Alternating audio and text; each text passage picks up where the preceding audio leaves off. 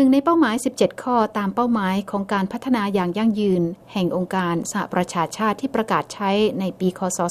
2015 มุ่งที่จะกำจัดความยากจนมากที่สุด หรือความยากจนสุดโต่งให้หมดไปภายในปีคศ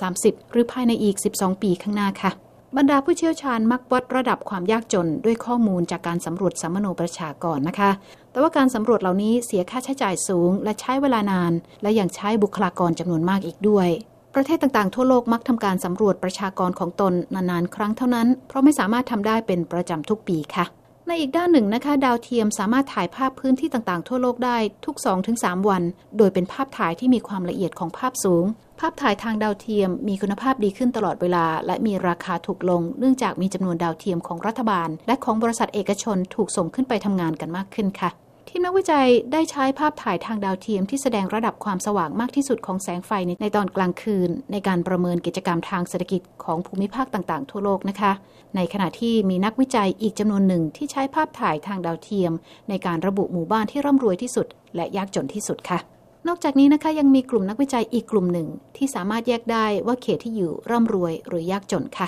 โดยใช้ภาพถ่ายของความหนาแน่นของตัวตึกและอาคาร ตลอดจนพืชปกคลุมดิน ผลการศึกษาชิ้นล่าสุด ใช้วิธีการศึกษาข้อมูลที่ให้รายละเอียดมากขึ้นค่ะ โดยสามารถระบุได้ว่าภายในหมู่บ้าน ครัวเรือนใดยากจน และครัวเรือนใดร่ำรวยค่ะ ซึ่งมีความแม่นยำถึงร้อยละ 62ผลการศึกษานี้นะคะเน้นที่หมู่บ้านแห่งหนึ่งในเขตชนบทของประเทศเคนยา ชื่อว่าโซรีค่ะ ซึ่งเป็นส่วนหนึ่งของโครงการหมู่บ้านมิเลเนียม ซึ่งเป็นโครงการทดลองด้านความยากจนขนาดใหญ่โครงการหนึ่ง มีการจัดเก็บข้อมูลในรายละเอียดเกี่ยวกับรายได้ และทรัพย์สินของครัวเรือนในปีคศ 2005 ค่ะ ในภาพถ่ายทางดาวเทียมของหมู่บ้านแห่งนี้นะคะ ทีมนักวิจัยได้วัดขนาดของบ้านแต่ละหลัง และศึกษาที่ดินทำกินที่อยู่บริเวณรอบๆ ค่ะ และไม่แปลกใจค่ะที่บ้านที่มีขนาดเล็กกว่า มีคนที่อาศัยอยู่ยากจนกว่า และที่น่าสนใจ ทีมนักวิจัยยังพบด้วยว่าครัวเรือนที่ยากจนมักจะมีที่ดินทำกินที่ว่างเปล่ามากกว่าค่ะ ในเดือนกันยายน ในพื้นที่เขตนี้ของเคนยานะคะปกติในช่วงเดือนกันยายน เกษตรกรจะเตรียมที่ดินในการปลูกพืชรอบที่2ของปีค่ะ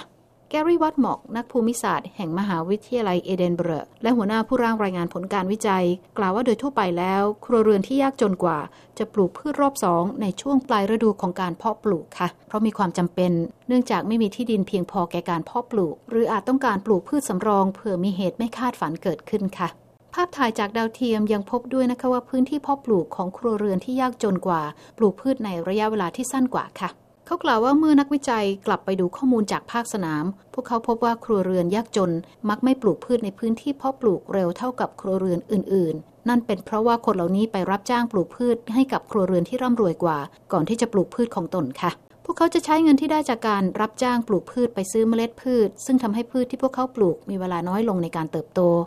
เดวิดนิวเฮาส์นักเศรษฐศาสตร์แห่งธนาคารโลก ซึ่งไม่เกี่ยวข้องกับการศึกษานี้ กล่าวว่าผลการศึกษานี้เป็นก้าวย่างที่สำคัญ ที่แสดงถึงศักยภาพของภาพถ่ายทางดาวเทียม ในการแยกแยะระหว่างความมั่งคั่งของคน และเขาชี้ว่านี่ค่อนข้างจะน่ากลัว แต่ว่าก็น่าตื่นเต้นด้วยค่ะเขาแนะนำนะคะว่าความกังวลเกี่ยวกับความเป็นส่วนตัวนี้ควรได้รับการแก้ไขเสียก่อน ที่จะนำวิธีการศึกษาแบบนี้ไปใช้งานจริง ๆ ค่ะ แต่ยังไม่ชัดเจนนะคะว่าการเปลี่ยนแปลงต่อความยากจน จะสามารถมองเห็นได้จากภาพถ่ายทางดาวเทียมหรือไม่ และคำถามนี้จะเป็นประเด็นที่ทีมนักวิจัยจะค้นหาคำตอบต่อไปค่ะ ทักษิณาขายแก้ววิเอภาคภาษาไทย กรุงวอชิงตัน